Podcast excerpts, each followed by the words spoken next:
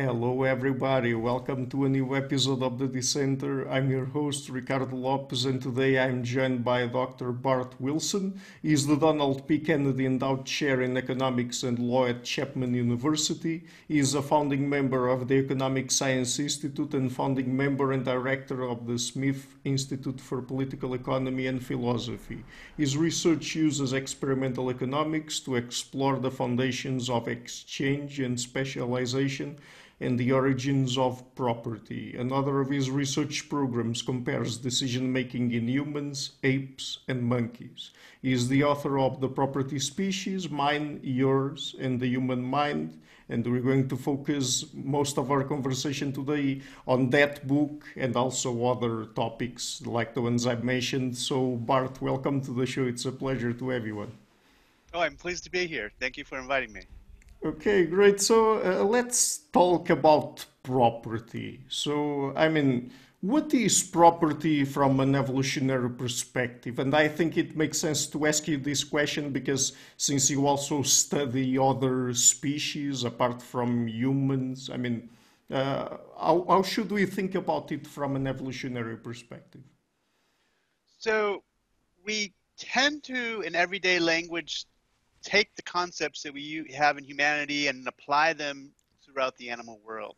And I think property is one of those things. So if we see our dog kind of protecting its toy, or we we're primatologists, we watch baboons and we see that they have harems and they respect the females in the different harems. Or if you are watching scrub jays and they will rehide food caches if another scrub jay is watching when it goes away. And so we tend to think, oh, look, properties all over the the um, animal kingdom, and, and there are these like effects that we see because we don't want we don't like things being taken from our grasp, and neither do dolphins liking their prey being taken from their grasp. And so we think, oh, this might be pretty widespread. Um, but I, I make the case that just because the effects are similar doesn't mean that how it works is the same and that might be some things that we categorically do differently that are just not possible in the rest of the animal kingdom. And I think the challenge then for me in, in, in writing the book was to make that gap then. How is it that I can get to notions of property that are similar, but then have this categorical leap that happens here, why humans are fundamentally different? And the key for that is to trace through our other primate cousins. Like, what is kind of the commonalities? What are the commonalities we see with chimpanzees and then say monkeys, and then that kind of kind of falls apart when you go beyond that that you don't quite see. And so that was kind of the start. I, I really wanted to show that there was this this kind of, kind of history that would tie us up to humanity, and then show oh then what's this spark of difference. So the, the, the part that is ties us back is this notion of that we um, socially teach our young how to do things. So um, primates are notoriously good at being flexible with the social rules they teach each other. Uh, you know, we're fascinated by the Japanese macaques that teach different ways to wash their food, their potatoes in the water, and and orangutans will make tools for getting out food and hammer and anvil tools are used by uh, chimpanzees and um,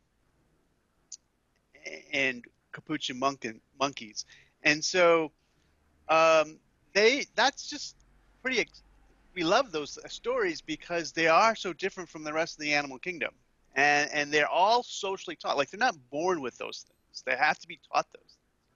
And I thought that was the common theme with how property works. We have to teach all of our kids what property is. It has to be socially taught. They're not born with it. They don't know what um, how property works. They like they grab everything, and so they claim everything as mine. And, and so that was the common feat that it, common thread I saw between non-humans and humans, and particularly in the primate world. But that isn't quite enough because we do a whole lot more with our things than non-humans. And for me, this was kind of stressed to me by Matt Ridley when I read his book 10 years ago, The Rational Optimist, where he goes to great lengths to show that, look, uh, no other hum, no other species trades one thing for another thing. Now, Matt was just re, re, re repackaging what Adam Smith knew a long time ago, but it kind of had fallen out. We just we didn't real kind of take that seriously, and that is what property is kind of fundamentally different. That I can take a thing, oops, and um, like a pen, and then I can say this is not mine, this is yours. And, and that's what no other animal does. They don't trade these things. You say this is not mine, is about yours, and we switch it. And so we have to. How do we get to that part? And that's where I came with the kind of expressing, well, what's special about humans? And it's this notion of abstract thought, symbolic thought, that you can teach young chimpanzees some very basic abstract thought processes, how to just sort things or how to communicate with an abstract thought with verbs and nouns and things like that for food. But they don't use it themselves. They have to be taught it to it by symbolic thinking humans. And um, for us, it just comes right out of raising our kids. And it's that spark of symbolic thought that I argue is important to make property work. That I see this thing and I give it abstract features that are based upon what I've been taught by my members of my community and family and friends. And so that is what makes property different, that I perceive the things differently in an abstract way than any other animal perceives the things its food, mates, and territory. And I'll just say one, one last thing that, that makes that different then is we do, we treat things as property beyond food, mates, and territory. We treat tools and these all these other things that persist beyond right here and now. And that I think is the key part. When a chimpanzee puts down its its its stones that it's used for hammer and anvil, it's not going to defend them when it walks off. it doesn't care. It's used them. It's over. It's done. Now, if you try to take it out of its hand while it's using it, that might be a different thing. But I'm, but that's not how property works. I lay this pen down. I expect other people who know that this is mine to respect that as mine because they look at it and give it these abstract qualities of being owned. Mm-hmm. Right. Uh, does it have anything to do with the endowment effect? And perhaps you could explain that effect. I mean, is there a relationship between the endowment effect and how we think about property? That's a that's a very interesting question. So, part of what I think where I think property comes from is that we take tools and they become an extension of ourselves. And so think of, um, you know, take a cane and you close your eyes and you knock around, and you're looking around for the table and you hit the table. Your mind makes it feel as if you're feeling through the end of the cane, like you felt the table. But what you really felt was the cane, the palm, the vibrations in your hand, but your mind reorganized it such that the cane was a part of you. We do this all the time. When you, you put on a backpack and you walk around, all of a sudden you realize that you are bigger than just this physical body. It's got this thing around, and I I feel that kind of through that. So that part, I think, is that's pretty ancient, and there's evidence that chimpanzees can do that too. Like when they're punching a, a probe through a, a termite hill, they can feel when they get the open chamber because the termites don't make that easy. It's not straight in. It's got to be got to poke around. And so they can their mind's doing some of that reorganization. And so I think that is pretty that could be pretty ancient. So that if something's in my hand is valued and I'm going to defend this and I recognize it as kind of affront to me if you start to take it from me.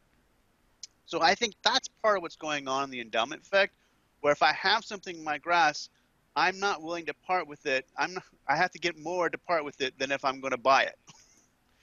and it's not a part of me. And so I think half of the endowment effect might be this notion of putting yourself into your things.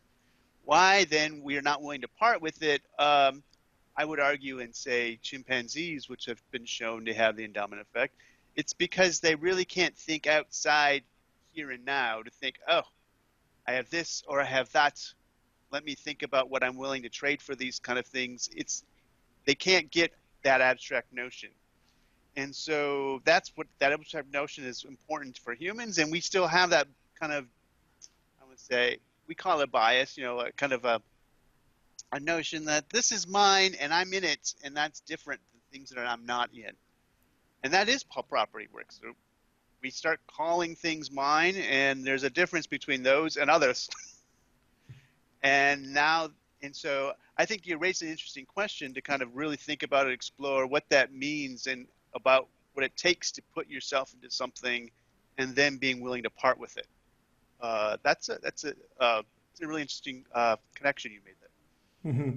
Yeah, and how do we decide uh, whose property a particular object is? I, I, mean, because we could use several different heuristics, right? Like, for example, the first to take it, the first to use it, the first to create it, right?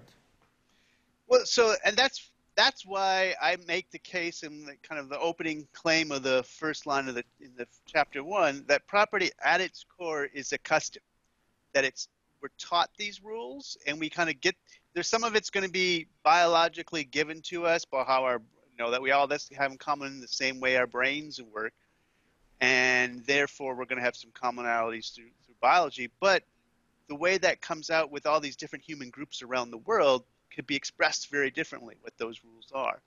And these human communities have to figure out what's the best way to settle disputes between mine and, and yours. And as you point out, we could come up with a lot of different rules for that. Um, so it could be the first to grab it, or it could be the first who's found it and is in pursuit of it. And that's kind of the basis of some famous court cases where that's what it came down to two people deciding eh, had a conflicting views of what's the rule, and the court has to come to a conclusion. And, and that, for me, that just shows the flexibility of it. The custom is out there, and then there are these meta rules going to be operating. Very um, Robert Ellickson's ideas of kind of um, order without law that we're going to have these costs of coming up with deciding what the rules are, and that's going to influence the shape of the ultimate rules that we decide upon. So um, for him, the case was whales. So um, right whales were off the coast, coast of North Atlantic. They are baleen. When you harpoon them, they don't dive. They're, they were called right whales, R-I-G-H-T, because they were the right whale to hunt because they they don't dive, they're easy to get, they don't fight, and they swim right close to the surface.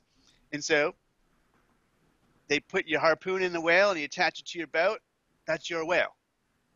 Now, if you're somehow kind of inept at it and it gets away, or you got a particularly feisty one or whatever and it gets away, then it was anyone else can go after that whale. And so that just seemed to be very easy. It's easy to recognize, like, oh, I can see it there. Leave that one alone. I'll go find my other one.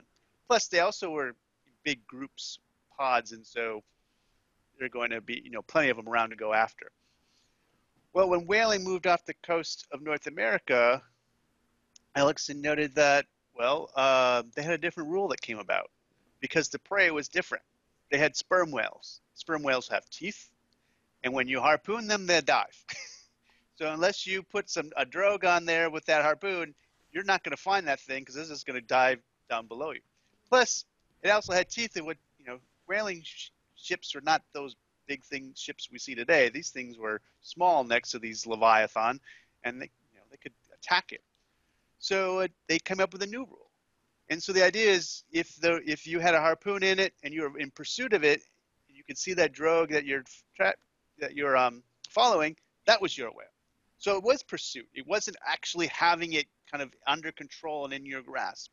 So the rule changed, and it changed because the ecological conditions changed, and the costs of having one rule were too high to have in the other rule.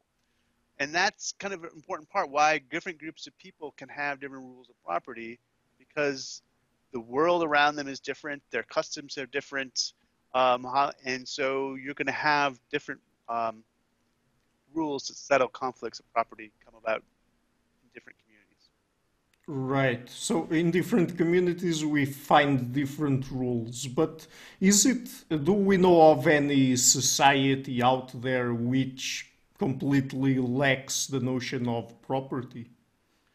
Well, so mid-century anthropologists had several of them kind of came to the conclusion that every society has some minimal set of things, and it could be really minimal compared to, say, Western European societies, about probably tools, utensils, and ornaments about which people can say, this is mine. So it could be very small things, and generally, they'd be things that one individual could make by themselves, which are what ornaments would be, or you put, or, or, or simple tools like um, spears and things like that. Um, and that could be this as small as it is set. Maybe it's or clothes and stuff like that, or way, way to adorn your bodies.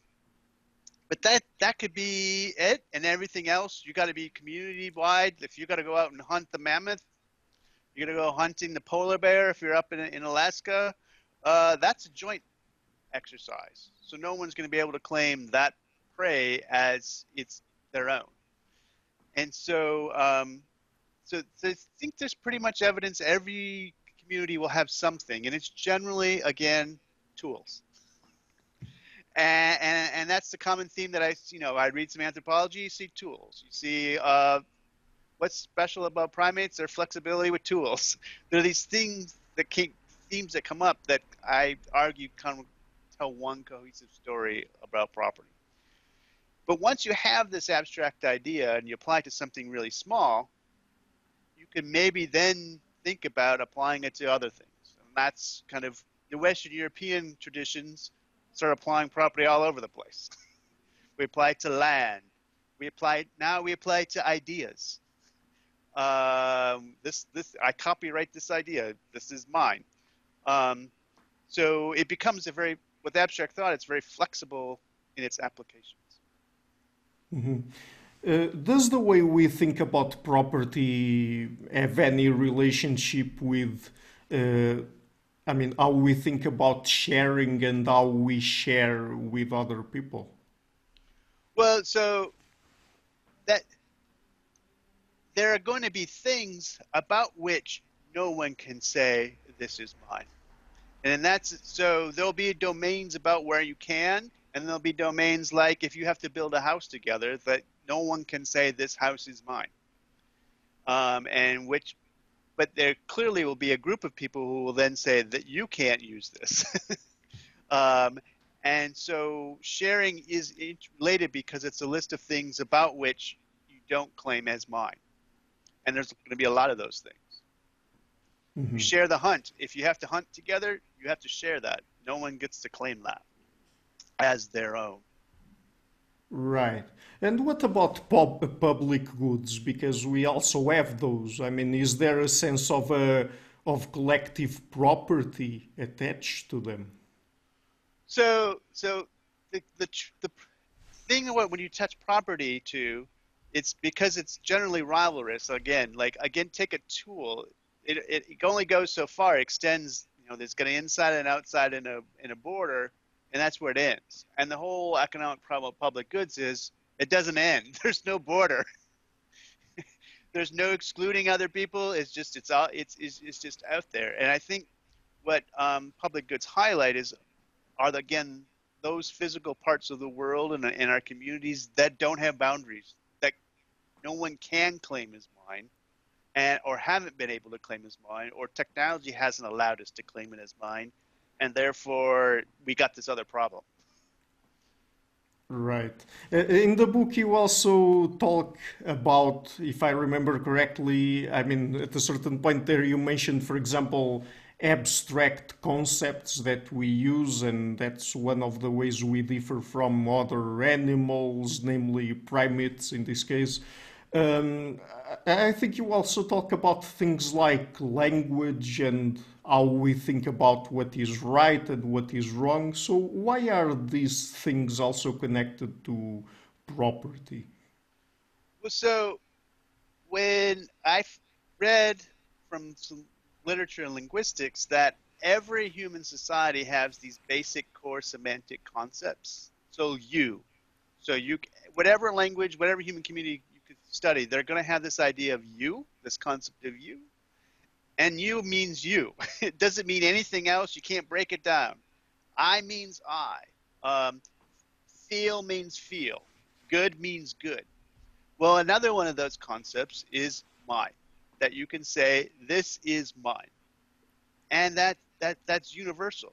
But it's also abstract because it's predicated on something else. All the customs that you've been taught about when you can do that, when you can make that claim. And that's, again, a difference with non humans. So, you know, a dog grasps something and has it in its toy in its mouth. It clearly wants the toy. we would say we want the, you know, that's what the dog wants the toy. And we might also say, well, the dog is claiming it's mine. What I'm arguing is that I want this and this is mine means something different to us.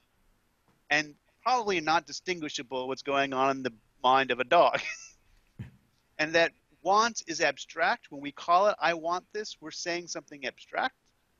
And I say this is mine, it's abstract. When a dog is just growling at the prey that it's trying to defend, that's not saying anything except I'm going to fight you if you try to go for this. That's not actually saying that it's a signal, it's a sign. Whereas I want this, I say those words, it's an abstract idea that's out there that then gets applied to the physical world around me.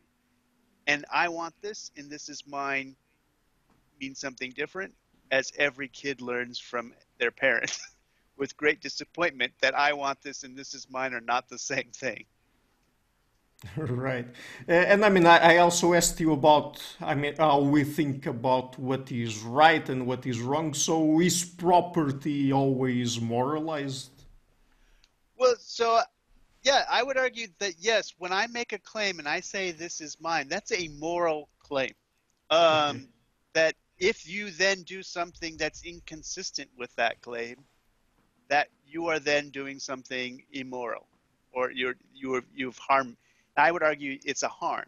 Like if this is my pen and then you take the pen, I'm now no longer I no longer have this physical object. I am worse off than I was when you before you took it. And so that's where I argue property kind of has its moral part is that when I make these claims, and more importantly, when other people respect them and they back me up on this, and then somebody violates that, that's when we get they those people who respect my claim and, and acknowledge my claim, and then a third party like you don't, then we're going to morally judge you. I resent that harm. They join me in that resentment of that harm, and then we're going to do something about it. And that's where property gets off the ground because now we're going to have a, we have a fight on our hands, and fights can't we can't have too many fights Otherwise, communities break down, particularly if you're part of our community and you decided to, to take this thing. And that, that's kind of the final cause of property is how do we get people not to fight? Because if we're fighting, we're more vulnerable to attack from outsiders, and or we're gonna and we're destroying stuff. We, we're, we're destroying each other by killing people over things. And so, it at its core, it's moral because it's a we take it as a part of ourselves and that it's a it, it, this makes me more fit for the purposes that I want to use it for.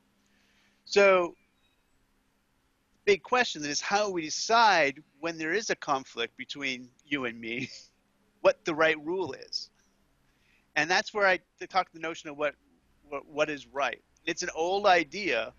Um, um, kind of you can tie it back to uh, old Latin. Um, this concept of ius, I-U-S, um, or can be spelled with J-U-S, um, and you're getting close to what you mean by the word just. But it also means right, and it also can mean law. And all of those concepts together are, are have a notion of morality with them. That that that this is this is um, to violate that what is right is to be unjust, unjust. And so um, an injury is an in use, I N J U S. uh, and, and, so um, those so morality is, is right there in its core, and particularly when we're dealing with these things that are rivalrous and everyone can use and there's violence that can come out of it, we, we're coming up with ideas like, okay, what is the peaceful way should be? What is, and that's what I mean by what is right. What should be the rule? Because you could be not just bad people, right? You know, there might be just bad people who want to take things from other people, or we're we come into a new situation and we both have expectations, but they differ, and they could be good faith expectations and we're still going to have to solution because if they keep keep coming into conflict like this, going to waste time on conflicts as opposed to doing other more productive things. Right. Yeah, uh, I mean another concept that goes associated with property. you also study in human societies. We also exchange goods. So, uh, taking into account all we've been talking about about uh, property. Uh, how did exchange develop in human societies? So, I so my part of my big argument that culminates in the end of the book is um, is that property is the core of how at core of economics, and why that might not be revolutionary because people are going to read me or think that as saying he means property rights, and I'm like, no, no, I mean property. just property, just the idea that I can say this is mine. Other people know that what I say is true, and no one else can say this is mine. That part of it, which then relies on other people to be able to say about their things, this is mine, which means I have to say that is yours. So property is not just me saying this is mine. Property is my respecting you and saying that is yours. And once you have that, but now I can imagine a future where you have something I really want. Notice you didn't claim mine, but you really want. Mm-hmm. I have something you re- that, that you, and then I'm, you have you have something I really want, and I have something you really want, and we change want into exchange so that we both can then claim those things as mine. So that means I have to go through this process of laying things down. And this is what is amazing about humans. Humans can exchange things and not even have the same, they can't even communicate because they can't, they don't speak the same language. But they can put things down on the shore, go back to their ships, and then other people move things around and move them and move things around. And what we're doing is we're working and we're saying, all right, this is not mine, that is yours. And you're saying the same thing, this is not mine, that is yours about something else. And now we have trade. And so trade relies on us voluntarily changing the very things themselves and saying, this is no longer mine, this is yours, and this is no longer yours, this is mine. That's that's exchange, and that's the core of economics. Without without exchanging of things, we're like every other animal on the planet. But when we can exchange stuff, then we can specialize in stuff, and we can create more stuff, and we can come up with new ideas on creating more stuff, and we create this dynamic process that then leads us to be you know, as wealthy and the only species in the history of the planet to kind of increase our um, the, our longevities at birth, expected longevities, to make our lives more comfortable, to uh, and to re- basically reduce poverty and to create something called prosperity, where we're all not just scraping by just to survive. Right. And so, can we say that property is at the basis of economics? That is my that is my claim. That without mine, we don't get this is not mine, that is yours. And a mutual, ex- and a mutual um, exchange of such claims. And if you don't have that, you can't really trade. Otherwise, you're just taking. Uh, and, and, you know, taking is also, unfortunately, a, a grand tradition of, of human societies. Um, and it's not any different than any other animals. You know, there's lots of taking. Uh, if you watch chimpanzees, they will love to scheme away around and take things from other ones if they can get away with it. Um, so the thing is, if we can get this off the ground where we're not fighting over things but trading things and being better off that's the core of what economics is. And it starts with mine. It changes wants into mine. And, and you do it through exchange. Mm-hmm. does uh, how we think about property have any relationship with theft yes because if the rules of claiming mine the opposite of that is people not respecting those things, and then we call that theft. So, um, and so the general rule that we learn as kids, and again, it's an abstract rule, is don't steal. And you'll right. notice it's in the negative because it'll apply all over to different things. It'll apply when you're in the grocery store, it'll apply when you're in the department store, it'll apply when you go to your neighbor's house. Do not steal applies all of those things, and it's in the negative that you just can't claim things that other people call mine.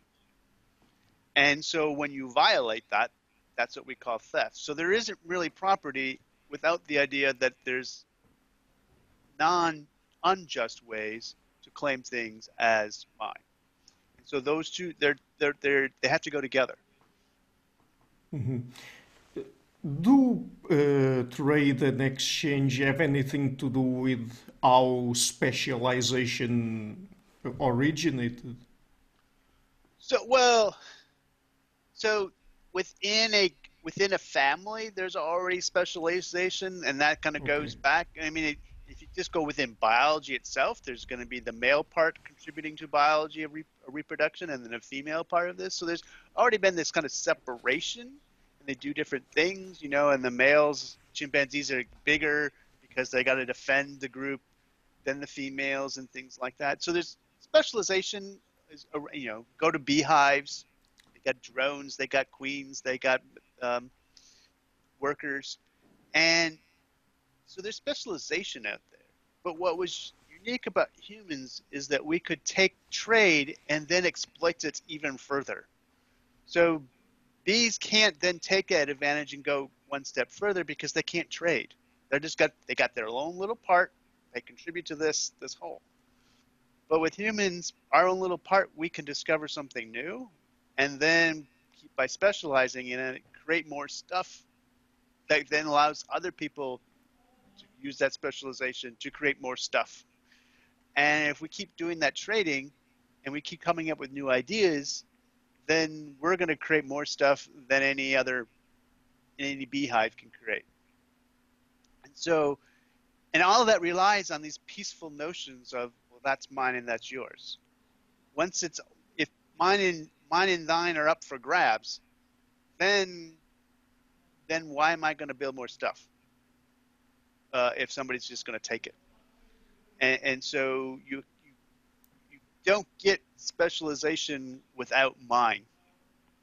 And I think that's um, kind of part of it, uh, of kind of all the magnificent things you start seeing in human history start happening around this general area of, you know, 100,000 some years ago, where you start seeing ornaments, you start seeing uh, all these abstract ideas. That's when you first start seeing like um, opal being transmitted over long distances, that's got to be going through hand-to-hand trading kind of thing, and that that then allows exchange to kind of get off the ground, and then what happens, you know, in the in, in the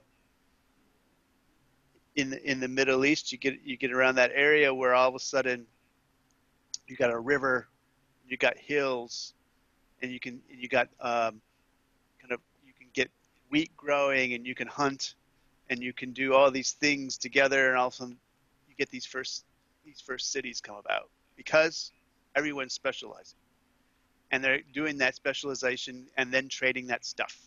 They start trading their their the, the meat they hunt from for the grain that's produced by by the um, by the estuaries and things like that. So you don't get extensive strange and specialization without kind of understanding the boundaries that come with mine and thine. Mm-hmm. Uh, you've already alluded to this before, but uh, what is the difference between property and property rights? So if you look up just the use of the word property rights, and I was surprised by this because, uh, you know, uh, when I started working on experiments, laboratory experiments with looking at what property, I was thinking of it as in terms of property rights, like, because oh, that's just the language we use. We talk about our introductory textbooks are all about property rights. We say property rights all over the place. And and then I thought, well, I'm reading uh, John Locke. He doesn't use the phrase property rights. I read James Madison. He doesn't talk about property rights. They they just use the word property. I'm like, so somehow property evolved into, or the note we use the word property a lot, and then it changed into property rights. And if you look at the usage of that term, it just starts to take off in the late 19th century. So property rights is something new. Now that in itself doesn't mean it's different than property. Like it just might mean the word has changed and we pick up a new word and we're using it. But I argue, I want to argue that property rights is something that really is part of a a macro level concept for a macro level organization of a bunch of groups of people united through, say, uh, through, a, through a governmental system. But property, that can't be the origin because we had property of mine and thine and exchange well before there were governments around. Mm-hmm. So um, and so property, I would I want to make the distinction is something smaller, more local, and the part that is taught to kids. So kids don't not steal things in grocery stores because the police are going to arrest them. they steal they don't steal because their parents tell them not to and if not the parents are going to punish them for it.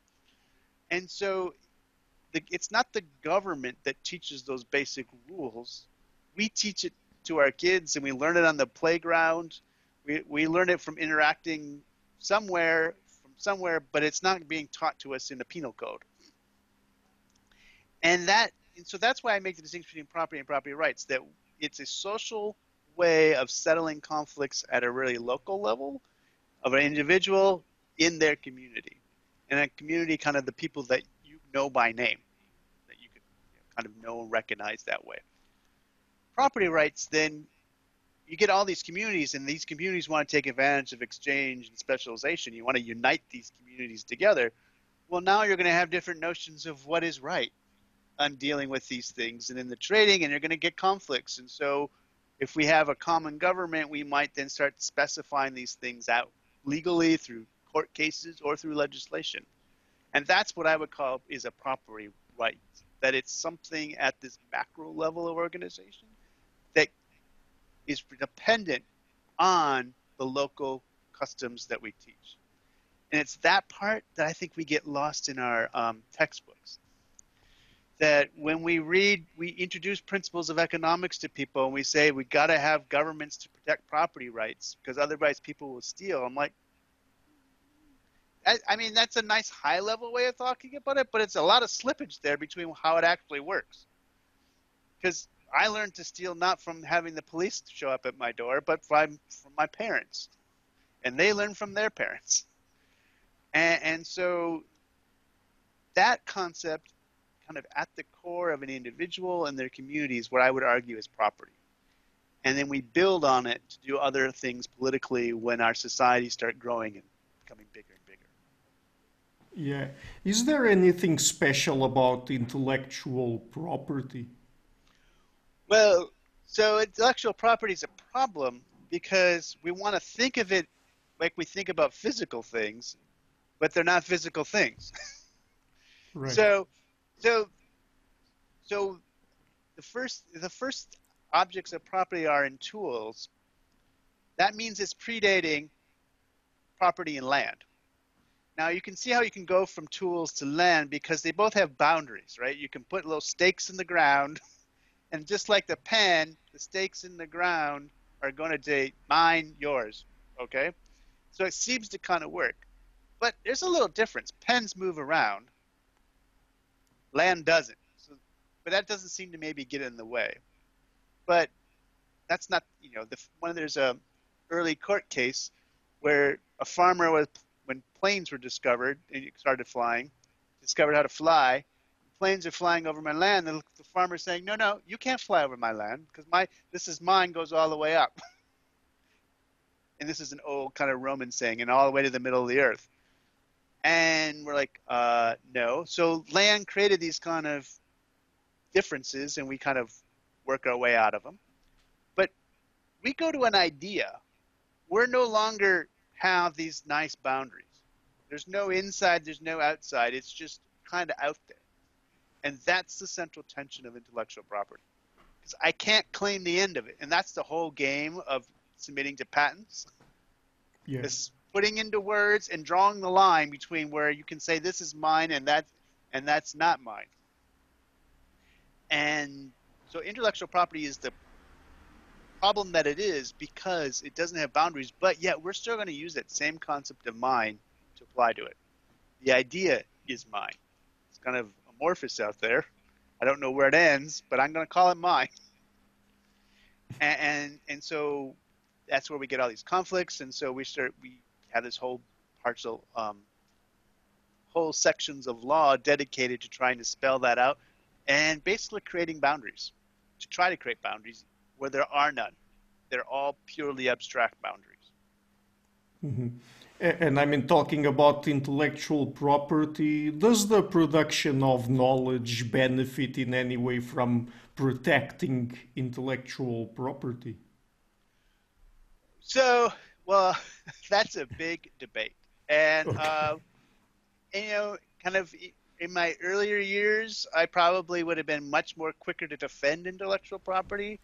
Um, I'm becoming less so. I think the the more you can tie it to something clearly physical, and so so like uh, pharmaceuticals, because it's got a specific chemical kind of combination, you can say that's the boundary of it.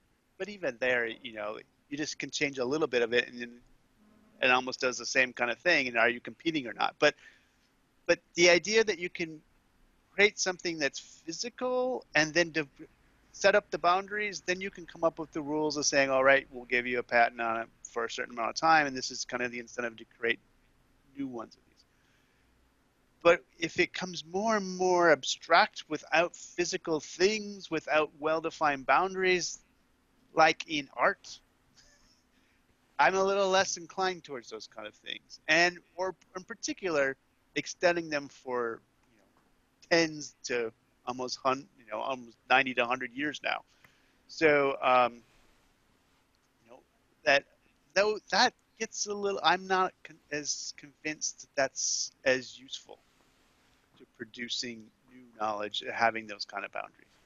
Um, even though, and even there, kind of, there's these fair use doctrines that come out. They're all trying to kind of manage that distinction. That if you if you create something new, so you take an idea but you do something new with it, again, it's just like a tool. Like I created something new, I can call that mine, even though I built upon other people's work or other people's things.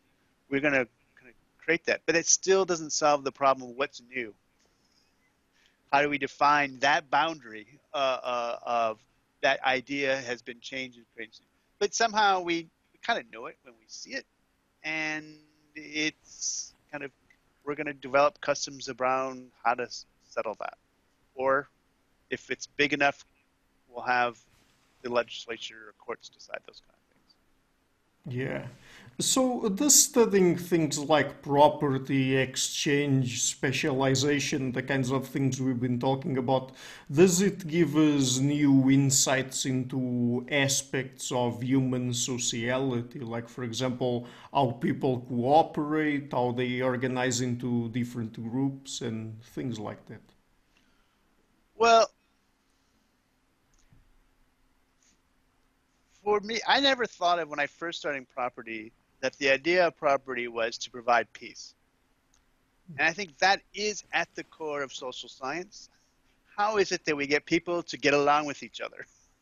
Anthropology looks at that question, psychology looks at that question, political science looks at that question, and economics is a little late to the game. We kind of lost it somewhere along the way between the 1700s and the 20th century, but we're going back in that direction. uh, and it's all about how we get along. And property is one core piece of how we get along. And so, um, it, it cooperation is about not fighting and destroying stuff because we have these unsure um, claims out there or un, un, unrespected claims. And so, in that sense, I think it makes it about cooperation because it's about peace. Mm-hmm. So, so the the central theme there is trying to achieve peace. That's yes, and and, and that in itself is not different than like other animals, right? So bucks will have these little antler clashing fights to kind of see who's fit, but they don't kill each other, right? They can't.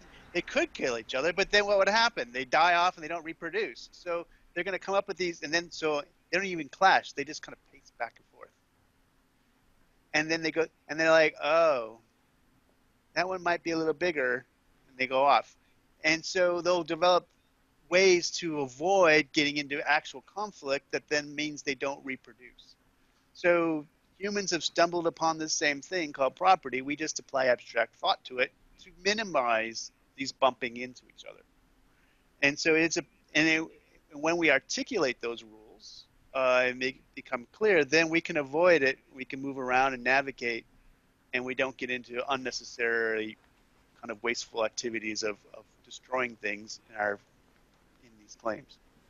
Mm-hmm. Could anarchy work in any way, and if so, I mean, what form of anarchy? the, I, I had I um, just taught a class with some with um, some undergraduates when we, we read the book, and and this student came out of it the idea of like, oh well, maybe anarchy is the way to go, and I, and I found it really interesting because I didn't have anarchy in the back of my mind when writing this book. Like that's just um, kind of not kind of a thought where I come from, and so that you've brought this up, a student has brought this up, yeah. but somehow this kind of is is raising a question. I, for me, uh, if you think of anarchy as just not centralized governmental uh, decision making, um, when I think the point of the book is that whatever that you have have that, it has to rest on something that's non-governmental. It's built upon communities. It's built upon the individual dealing with those communities.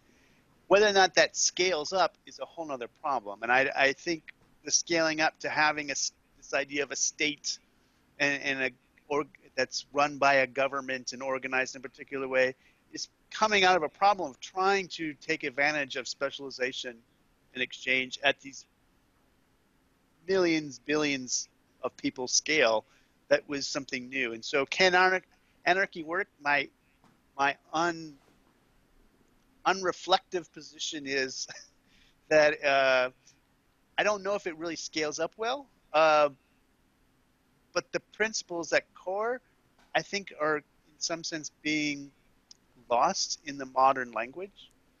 That if we talk about everything in terms of rights and we kind of ignore what happens at the individual dealing with their community and to the exclusion of thinking about how communities deal with things, then I think we are we're missing a core part of the problem. And so I don't know if I'll go all the way can anarchy work, but I would I think there's something about understanding the world in anarchy that would then complement how you would understand the world without anarchy.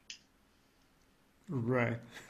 okay, so uh, I think this will be my final question. In economics, people talk a lot about preferences. But when it comes specifically to social preferences, is preferences the best way to think about that? No. I, I, I, I, um, I, I say that in jest. Um, so, I mean, so I wrote an article 10 years ago now, or 11 years ago probably, um, called Social Preferences Aren't Preferences. Uh, I, I need to re- I need to revisit that article and, and kind of I was at the beginnings at the time of, of pushing back on this notion about preferences. we treat preferences as, as, Vernon Smith called it in 1985, the primeval cause. And, it, and I think that's what's wrong. If we if you think of primeval causes starting with preferences, and that's because that's how we model them, then I think we're going to misunderstand the actual problem and not actually think about what what is the question to be asked. So preferences are this convenient way of starting point, but they're not actually how things work. So so social preferences where I care about other people, like this is not new to humankind, right? And yet our economic modeling is built like, oh, this is something new. Let's add this in. Like, no, no, no. Humans have been getting along and been social for long before there were this notion of preferences.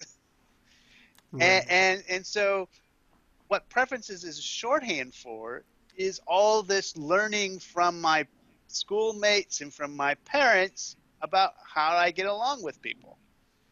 And when I give it a name, like a social preference, say for fairness, it's not distinct from what I actually do. And so, but the way our modeling works is, is we have preferences, which lead to actions, which interact with other people that lead to outcomes. And it's like there's three distinct features here. But when I call something fairness, it's as a whole. It's with how all the reasons why I acted. It involves the action itself, and it means consequences of the action. And that whole thing together is what we're then calling fairness or inequity or inequality or um, justice, just and things. All these very um, high level concepts but you don't get those just from a preference for it. So I'll give you an example, kind of an, an extreme one. But we don't prefer, say, I prefer death to tyranny. You know, give me the American phrase, give me liberty or give me death.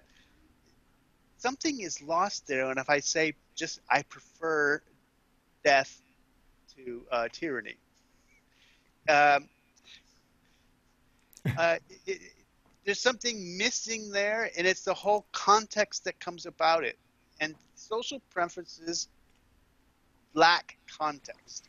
They lack the history that was in the person that led them to want to treat people fairly, to treat people equally, to treat them justly, is left out if you just start calling it social preferences. Because that's the thing that needs to be explained. Why do I care about being fair? just to posit a preference for it doesn't explain why it's there and why on this occasion I apply it. And it gets applied as a part of a custom. And all the circumstances around it that we learn how to then decide, oh, that's what it's called being fair. Oh, that's what's called being just. And so social preferences just wants to sidetrack that and kind of skip the actual interesting part of being social. Right. So that's my argument against there's this thing called social preferences. Because it's not even the right question to ask. Mm-hmm.